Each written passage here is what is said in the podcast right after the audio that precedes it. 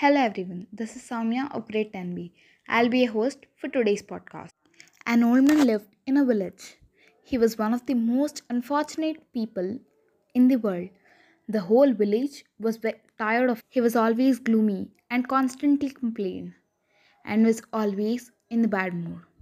The longer he lived, the more vile he was becoming, and the more poisonous were his words. People avoided him because of his misfortune. It was even unnatural and insulting to be happy next to him. He created the feeling of unhappiness in others.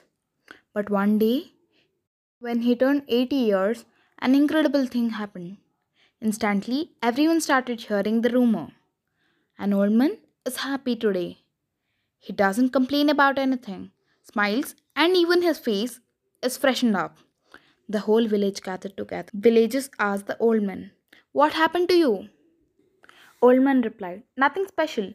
80 years I have been chasing happiness, and it was useless.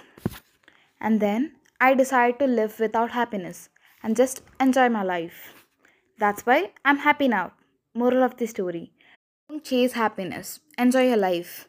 Until then, this is Sowmya signing off. Thank you.